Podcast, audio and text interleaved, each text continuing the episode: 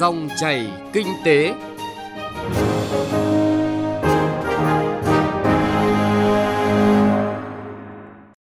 Các biên tập viên Xuân Lan và Hà Nho xin chào quý vị và các bạn. Chương trình Dòng chảy kinh tế hôm nay chúng tôi chuyển tới quý vị và các bạn những nội dung chính. Danh mục 93 doanh nghiệp thực hiện cổ phần hóa đến hết năm 2020. Hoàn thiện mô hình khai thác cảng hàng không. Chuyên mục Cà phê Doanh nhân là cuộc trao đổi với doanh nhân Trần Túc Mã, Tổng Giám đốc Công ty Cổ phần Trafaco. Bây giờ mời quý vị và các bạn cùng nghe nội dung chi tiết. Thủ tướng Nguyễn Xuân Phúc vừa phê duyệt danh mục 93 doanh nghiệp thực hiện cổ phần hóa đến hết năm 2020. Trong đó 4 doanh nghiệp phải cổ phần hóa theo hướng nhà nước nắm giữ từ 65% vốn điều lệ trở lên gồm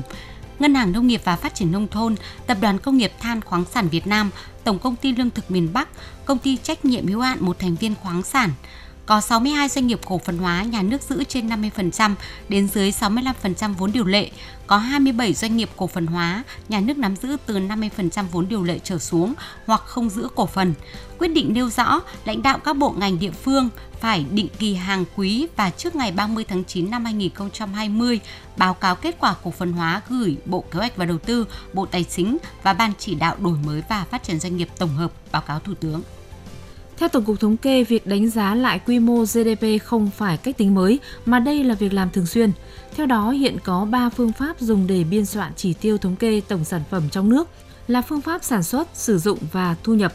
Tổng cục Thống kê đang sử dụng cả ba phương pháp này. Hiện cơ quan thống kê Liên Hợp Quốc đưa ra 3 vòng đánh giá lại số liệu GDP nhằm xử lý những bất cập nảy sinh trong quá trình biên soạn số liệu, nhằm đảm bảo thống kê đúng thông lệ quốc tế và phản ánh đầy đủ quy mô giá trị, sát thực nền kinh tế. Đây cũng là thời điểm nước ta đang xây dựng chiến lược phát triển kinh tế xã hội 2021-2025 nên cần có bức tranh đúng về tình trạng nền kinh tế để xây dựng các mục tiêu quốc gia. Tài sản công được dùng để thanh toán cho nhà đầu tư dự án BT theo nguyên tắc ngang giá. Đây là quy định trong Nghị định 69-2019 về sử dụng tài sản công để thanh toán cho nhà đầu tư khi thực hiện dự án đầu tư xây dựng công trình theo hình thức hợp đồng xây dựng chuyển giao có hiệu lực từ ngày 1 tháng 10 tới đây. Theo đó, tài sản công để thanh toán cho nhà đầu tư gồm quỹ đất, đất, nhà và tài sản gắn liền với đất, các tài sản kết cấu hạ tầng phục vụ lợi ích quốc gia, lợi ích công cộng và các loại tài sản công khác theo quy định của luật quản lý sử dụng tài sản công đều trong diện được dùng để thanh toán cho nhà đầu tư. Thị trường nhà ở tại thành phố Hồ Chí Minh có thể dịch chuyển về các huyện ven đô. Theo Hiệp hội Bất động sản Thành phố Hồ Chí Minh, mô hình phát triển nhà ở đáp ứng tình trạng gia tăng dân số 1 triệu người sau mỗi 5 năm của thành phố đang gây sức ép lên hạ tầng đô thị. Do vậy, năm huyện vùng ven có quỹ đất đủ sức đáp ứng được nhu cầu nhà ở ngày càng cao tại Thành phố Hồ Chí Minh được nêu là Củ Chi, Hóc Môn, Nhà Bè, Bình Chánh và Cần Giờ. Đây cũng là hướng đi để phát triển mô hình dân cư nông thôn theo hướng đô thị hóa trên cơ sở xây dựng, hoàn chỉnh hệ thống hạ tầng giao thông kỹ thuật và hạ tầng xã hội.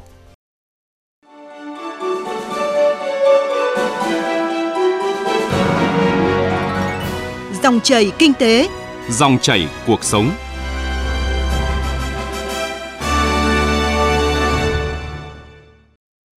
Thưa quý vị và các bạn, mỗi cảng hàng không chỉ có một nhà khai thác là hình thức phổ biến ở hầu khắp các sân bay lớn trên thế giới như Pháp, Singapore hay Thái Lan và đều thành công. Trong khi đó, ở Việt Nam, với hệ thống mạng 22 cảng hàng không hiện nay, vấn đề quản lý khai thác và bảo trì hệ thống kết cấu hạ tầng như thế nào để mang tính chủ động, một cảng hàng không, một nhà khai thác vẫn chưa rõ ràng, còn vướng mắc. Chính điều này đã làm cho quá trình vận hành khai thác thiếu đồng bộ, chưa thực sự hiệu quả. Trong chương trình Dòng chảy kinh tế hôm nay, chúng tôi chuyển tới quý vị và các bạn nội dung này qua phân tích hoàn thiện mô hình quản lý khai thác cảng hàng không. Mời quý vị và các bạn cùng nghe. Câu hỏi, vì sao mỗi cảng hàng không chỉ có một nhà khai thác được đặt ra khi xuất hiện nhu cầu của nhà đầu tư tư nhân và một số hạng mục tại các ga quốc tế và quốc nội tại một số cảng hàng không hiện có? Chủ tịch Hội đồng thành viên Tổng công ty Cảng hàng không Việt Nam ACV, ông Lại Xuân Thanh cho rằng hầu hết các cảng hàng không trên thế giới đang hoạt động theo mô hình một cảng hàng không, một nhà khai thác, thì tại sao Việt Nam lại làm ngược lại? Thực tế, việc tách các công trình có khả năng sinh lời cho nhà đầu tư tư nhân tham gia, còn để doanh nghiệp nhà nước chỉ đầu tư quản lý khu bay là không đồng bộ, hay nói cách khác là mất công bằng giữa doanh nghiệp nhà nước và tư nhân. Đặt vấn đề như vậy để nêu một thực tế rằng cơ chế quản lý cảng hàng không ở Việt Nam đang rất khác nước ngoài. Tại các cảng do ACV đang quản lý, hiện cơ quan này chỉ quản lý khai thác khu bay và nhà ga. Còn lại các dịch vụ hạ tầng khác, những chỗ ra tiền đều xã hội hóa. Trong khi nước ngoài thì có cơ chế mỗi cảng giao một nhà khai thác và nhà khai thác sẽ quyết định tự đầu tư hoặc phối hợp với đối tác để đầu tư trên cơ sở nhà nước quản lý quy hoạch, kế hoạch đầu tư phát triển và đơn vị đó phải có trách nhiệm thực hiện, chứ không phải đợi đến khi thị trường có nhu cầu, kế hoạch đến kỳ thực hiện, cơ quan quản lý lại viện dẫn nhiều lý do gây khó khăn, chậm trễ cho quá trình vận hành khai thác của doanh nghiệp cảng. Ông Lại Xuân Thanh nêu thực tế. Chúng tôi trong cái kế hoạch của mình thì cũng đã chuẩn bị sẵn cái nguồn lực và cũng đã báo cáo nhà nước để triển khai tiếp tục cái, một nhà ga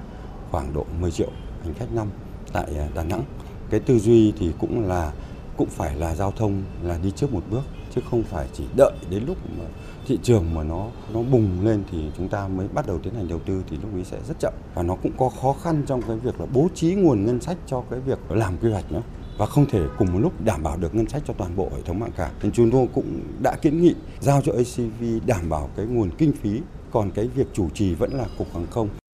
Theo thông lệ chung trên thế giới, yêu cầu của Tổ chức Hàng không Quốc tế ICAO và pháp luật Việt Nam, doanh nghiệp cảng hàng không, nhà khai thác, cảng hàng không có quyền và trách nhiệm cơ bản là quản lý tổ chức khai thác đồng bộ kết cấu hạ tầng, trang thiết bị của cảng hàng không. Tại mỗi cảng hàng không chỉ có một nhà khai thác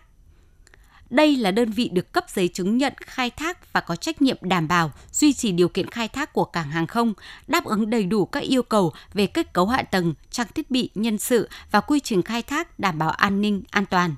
Như vậy mới tạo sự đồng bộ. Từ thực tế tham gia đầu tư tại cảng hàng không Cam Ranh, ông Jonathan Hạnh Nguyễn, Chủ tịch Tập đoàn Liên Thái Bình Dương TPP, phân tích. Nếu có tư nhân vô, sẽ tiếp sức với lệ bên chỗ cảng không. Nhưng tôi phải xác nhận lại làm gì làm? Tổng công ty ACV phải là nắm dịch. Thứ nhất là để ngừa tránh những cái trường hợp sau này có một nhà đầu tư nào sung sướng, cái ông bán cổ phần cho đối tác nước ngoài. Rồi họ vô chiếm lĩnh ACV bị hạn chế về cơ chế. Thì đôi khi họ muốn làm cũng được. Dù cho làm nhưng mà phải có thúc đẩy, phải có người chịu trách nhiệm. Mà mong sao có cái cơ chế, chứ còn nếu không có chế thì sẽ bị tắc nghẽn cho Giao thông tải đấy kiến nghị đề án đấy xin nói luôn cái cơ chế của bên tư nhân tham gia vô với lại ACV như thế nào mà luôn luôn ACV phải nắm dịch theo quan điểm từ Cục Hàng không Việt Nam, hoạt động khai thác cảng hàng không là một chuỗi dịch vụ dây chuyền đồng bộ, khai thác hàng không liên tục, thông suốt và không thể tách rời. Nếu có sự gián đoạn xảy ra giữa hoạt động khai thác trong khu bay và ngoài khu bay sẽ gây ảnh hưởng đến chất lượng dịch vụ khai thác tại cảng hàng không và nguy hiểm hơn là có thể gây ra các sự cố uy hiếp an toàn. Nêu thực tế tại cảng hàng không quốc tế Vân Đồn là nhà khai thác cảng thứ hai của Việt Nam sau ACV, các chuyên gia cho rằng việc chỉ có một nhà khai thác sẽ giúp tập trung một đầu mối, ở đâu cũng phải có trụ cột chịu trách nhiệm công việc mới thuận. Tại sao trước đây gọi là sân bay mà bây giờ lại dùng khái niệm cảng hàng không bởi vì cảng hàng không là tập hợp tất cả bao gồm cả khu bay, nhà ga, nhà chứa máy bay, trong khi đó sân bay chỉ đơn thuần bao gồm là đường băng sân đỗ. Vì vậy, tính hiệu quả của việc khai thác hạ tầng nằm ở chỗ vận hành và nâng công suất của hệ thống 22 cảng hàng không hiện nay chứ không chỗ thì quá tải, chỗ thì dưới công suất. Trong khi đó, báo cáo mới nhất gửi Cục Hàng không Việt Nam về tình trạng mặt đường cất hạ cánh, đường lăn, sân đậu tại cảng hàng không quốc tế Tân Sơn Nhất, ông Phạm Vũ Cường, phó giám đốc cảng này nêu thực tế, trong quá trình vận hành có rất nhiều vị trí mới phát sinh có dấu hiệu bất thường, một số khu vực đoạn tàu bay dừng để chạy đà cất cánh cần nâng cấp sửa chữa vì tiềm ẩn nguy cơ mất an toàn. Cảng xây dựng kế hoạch để tiến hành sửa chữa khu vực này nhưng vẫn phải chờ đợi quá lâu hay Tổng Giám đốc Tổng Công ty Cảng Hàng không Việt Nam ông Vũ Thế Việt cũng nhiều lần nêu nỗi lo về chuyện an toàn hàng không. Phía Tổng Công ty Cảng Hàng không Việt Nam ACV cũng đã nhiều lần kiến nghị về việc đầu tư nâng cấp hai đường băng của hai nhà ga trong tổng thể các dự án nâng cao năng lực khu bay Tân Sơn Nhất và Nội Bài.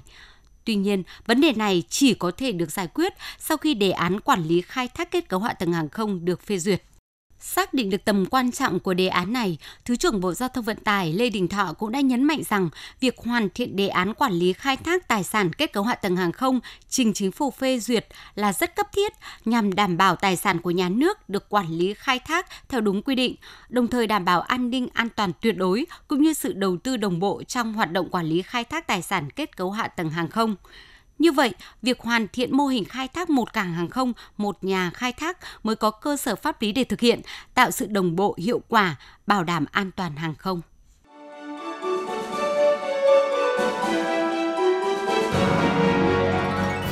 Dòng chảy kinh tế, Dòng chảy cuộc sống.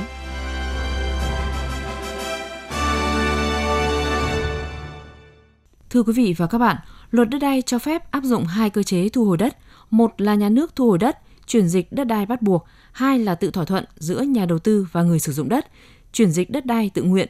Điều này tạo ra sự chênh lệch lớn về giá đất khi thu hồi và đền bù, tạo ra sự bất bình đẳng trong việc bồi thường cho người sử dụng đất, gây nên nhiều tranh chấp, khiếu kiện về đất đai và đây cũng chính là nguyên nhân của tình trạng khó khăn trong công tác giải phóng mặt bằng. Tiếp tục chương trình dòng chảy kinh tế hôm nay, chúng tôi chuyển tới quý vị và các bạn bài viết của tác giả Phan Nam đăng trên trang điện tử VN Economy về nội dung này. Phân tích về cơ chế thu hồi đất hiện nay, giáo sư Đặng Hùng Võ, nguyên Thứ trưởng Bộ Tài nguyên và Môi trường nhận định, đối với chuyển dịch đất đai bắt buộc, hệ quả tiêu cực là sự xung đột lợi ích dẫn đến tình trạng khiếu nại, khiếu kiện ở mức độ cao, chiếm tới 70% tổng lượng khiếu nại, khiếu kiện, đông người, phức tạp. Ngược lại, chuyển dịch đất đai tự nguyện không có xung đột lợi ích, nhưng nhà đầu tư không bao giờ có thể thương thảo thành công với 100% những người đang sử dụng đất để có đất cho dự án đầu tư. Thực trạng này làm cho các nhà đầu tư thường không muốn thực hiện cơ chế chuyển dịch đất đai tự nguyện, luôn tìm cách chuyển sang để được áp dụng cơ chế chuyển dịch đất đai bắt buộc. Một ví dụ điển hình ngay tại Hà Nội, những bất cập trong cơ chế thu hồi đất cũng khiến nhiều hộ dân phường Cầu Dền, quận Hai Bà Trưng, Hà Nội gửi đơn khiếu nại đến các cơ quan chức năng. Theo phản ánh của các hộ dân, có một vài cá nhân tổ chức tư nhân muốn mở rộng một đoạn đường dài khoảng 200 mét của ngõ chùa Liên Phái để thuận tiện đi bằng ô tô từ phố Bạch Mai đến cổng chùa Liên Phái. Trên cơ sở đó, chính quyền địa phương đã lập ra dự án mở rộng ngõ chùa Liên Phái vì lý do phát triển kinh tế xã hội và đã được Hội đồng Nhân dân Hà Nội thông qua tại Nghị quyết 13 ngày 2 tháng 12 năm 2015. Theo đó, dự án được thực hiện bằng vốn xã hội hóa 100% và phải đảm bảo bố trí đủ kinh phí phần giải phóng mặt bằng trong năm 2016. Chính vì dự án không sử dụng vốn ngân sách nên trong quá trình triển khai đã gặp một số vấn đề vướng mắc trong việc đảm bảo kinh phí thực hiện chưa có cơ chế cụ thể. Điều làm người dân bức xúc nhất là mặc dù dự án này không sử dụng vốn ngân sách nhà nước, nhưng Ủy ban Nhân dân quận Hai Bà Trưng vẫn ra quyết định thu hồi đất và quyết định cưỡng chế thu hồi đất. Dự kiến có 77 hộ bị thu hồi đất. Tiếp theo đó là giá đền bù quá thấp với 41 triệu 500 nghìn đồng một mét vuông, chỉ bằng 1 phần 3 giá thị trường. Kiến nghị việc cưỡng chế thu hồi đất của Ủy ban Nhân dân quận Hai Bà Trưng là trái luật nên nhiều hộ dân ngõ chùa Liên Phái không đồng thuận giao đất và đã viết đơn khiếu nại. Do đó từ năm 2016 đến nay thì dự án vẫn chưa hoàn thành.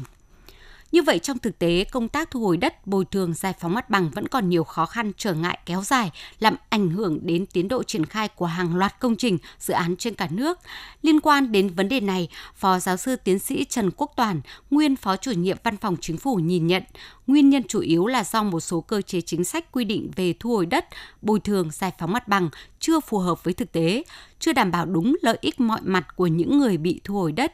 Năng lực của nhiều cán bộ làm công tác bồi thường, giải phóng mặt bằng còn hạn chế và thiếu chuyên nghiệp được cho là một yếu tố tiếp theo dẫn đến công tác giải phóng mặt bằng gặp khó.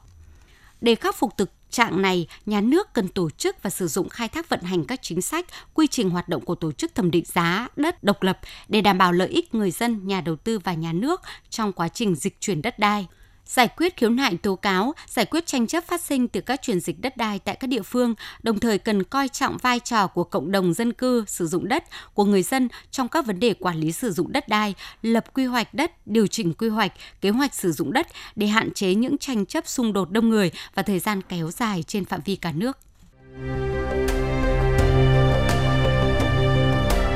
Cà phê doanh nhân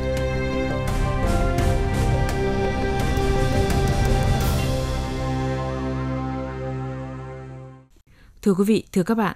khá kiệm lời và rất giản dị là cảm nhận chung của nhiều người khi nghe doanh nhân này nói chuyện về nghề, về cuộc sống. Còn khi trao đổi về công việc với các đối tác là sự tâm huyết, trách nhiệm. Đó là doanh nhân Trần Túc Mã với thông điệp cần một thái độ thực sự nghiêm túc với công việc mình làm. Ông hiện đang là người chèo lái để thực hiện mục tiêu đưa Chafaco trở thành công ty số 1 ngành dược Việt Nam về tốc độ tăng trưởng, doanh thu, lợi nhuận và vốn hóa thị trường vào năm 2020. Mời quý vị và các bạn cùng nghe cuộc trao đổi với doanh nhân Trần Túc Mã, Tổng Giám đốc Công ty Cổ phần Chafaco, một trong 100 doanh nhân tiêu biểu đã được Thủ tướng Chính phủ trao tặng cúp Thánh Gióng. À, vâng thưa ông là chia sẻ câu chuyện Tafaco là con đường sức khỏe màu xanh thì đường dài ạ thì rõ ràng là phải cần cái sự đồng hành à, với các cái cổ đông xác định là những người bạn trên con đường phát triển doanh nghiệp như thế nào ạ? Thực ra thì ờ, với mỗi cổ đông mới thì bao giờ cũng có những cái thách thức và những có những cơ hội. Thực sự là mỗi cổ đông có một cái thách thức riêng. Tuy nhiên thì cũng có cơ hội riêng và nó buộc mình phải chấp nhận một cái thách thức là cố gắng để vươn lên để theo kịp với cái xu hướng cũng như là mong muốn các cổ đông. À, thay đổi cái cách thức triển khai các cái nhiệm vụ uh, kế hoạch năm cũng như chiến lược. Từ cái nhiệm vụ chung đấy thì nó chuyển thành các nhiệm vụ của các cái phòng ban các cái bộ phận có các cái cá nhân phụ trách chịu trách nhiệm cũng như thời gian hoàn thành mỗi cái chỉ tiêu. Từ đấy thì à, để làm xây dựng các cái à, nhiệm vụ các KPI cho các bộ phận giám sát thực hiện cái chiến lược cho nó hiệu quả. Còn lại thì để thống nhất được các cái à, ý kiến của các cổ đông như là trong đại hội thì mọi người cũng cơ bản thống nhất. Trước khi đưa ra đại hội thì chúng tôi đã phải có những cái buổi trao đổi hết sức thẳng thắn, cụ thể, những cái giải pháp, chỉ ra những cơ hội nhưng cũng như thách thức, từ đó thống nhất được các cái mục tiêu và cũng là cái kế hoạch hành động để làm sao thực hiện được các à, mong muốn đa số cổ đông. Để có những cái trao đổi như thế này thì trước ngày đại hội, chúng tôi đã có một cái buổi trao đổi rất là, cũng khá dài, kỹ càng, từng cái mảng một đối với lại các cổ đông lớn. Về cơ bản, nếu không đáp ứng được thì cũng có một cái phương án nữa về nhà chẳng đấy là thực sự, nếu mình không theo kịp. Và thực ra tuổi của chúng tôi, chuyện không theo kịp là bình thường. Và tôi xác nhận rất rõ cái điều đấy. Nếu không theo kịp thì mình nên tránh tránh ra để những người có đủ năng lực, có đủ điều kiện, có đủ khả năng làm. Bởi vì nói thật nhận vào mà mình không làm được thì quả thực là một cái cực kỳ nặng nề, mệt mỏi, căng thẳng, áp lực, stress. Và cái đấy, những cái đánh đổ khác có khi không thể lại được. Cho nên tôi là tôi thấu hiểu rất rõ. Nếu lúc nào tôi còn ngồi ở vị trí này, có nghĩa là tôi cảm thấy là tôi vẫn đáp ứng được. Còn nếu mà tôi không, cảm thấy không đáp ứng được thì chắc là tôi sẽ xin là nhường lại để để mình rời cái vị trí đấy. Đấy là cái mà thực sự là tôi suy nghĩ cái đấy rất là một cách hết sức nghiêm túc. À, tôi thấy cái cách của ông ạ, ví dụ như là trước khi đại hội thì có thể là ngồi với nhau, lãnh đạo chủ chốt ngồi với nhau và chia sẻ về câu, câu chuyện thì khá là thẳng thắn á. Và như vậy thì điều gì ạ để tạo nên những cái cuộc nói chuyện như thế trước khi đại hội diễn ra và thậm chí là những cái vấn đề quan trọng mà được giải quyết một cách rất là nhẹ nhàng như vậy? Cũng không nhẹ nhàng. Phải nói là cũng không không hề nhẹ nhàng gì khi mà giải quyết cái đấy bởi vì cái đấy là cái lúc mình mổ xẻ, mình thẳng thắn, mình rất kỹ càng những cái đấy. Chứ cái đấy không phải là là nhẹ nhàng đâu cũng không phải đơn giản mà cái đấy cũng phải đòi hỏi những sự ờ, lao động một cách hết sức nghiêm túc thẳng thắn và cũng có trách nhiệm chứ còn cũng không phải là, là đơn giản. Quan trọng là thái độ giải quyết phải không ạ? À, vậy thì thưa ông là trong thực tế thì có các cổ đông ạ nhất là các cái cổ đông lớn ý, thì cái con đường cái xác định hướng đi thì cũng có thể là xung đột nữa. Có thể khác nhau thì trong những lúc như thế thì thường cái cách mà ông trao đổi như thế nào để tìm kiếm cái sự đồng thuận và cái sự hữu ích chung cho doanh nghiệp ạ? Ờ, một trong những cái quan điểm quan trọng nhất của tôi phải đặt cái quyền lợi của doanh nghiệp lên đầu. Vì muốn hay không muốn thì tất cả các cổ đông đều mong muốn doanh nghiệp phát triển và tất nhiên các cái mong muốn thì nó có thể khác nhau. Có người thì mong những cái ờ, giá trị ngắn hạn hoặc cái ờ, giá trị cổ phiếu hoặc có người thì mong trả cổ tức hoặc nhiều các cái mục tiêu khác nhau. Tuy nhiên về cơ bản thì vẫn có mong muốn một cái doanh nghiệp nó phát triển bền vững. Nếu mà ờ, uh, trước chúng ta tìm được cái quan điểm chung thì sau đó thì bắt đầu mới tìm đến những giải pháp để nó dễ dàng hơn. Vâng ạ, xin à, trân trọng cảm ơn à, doanh nhân Trần Túc Mã với những chia sẻ cùng cà phê doanh nhân thứ hai hàng tuần ạ.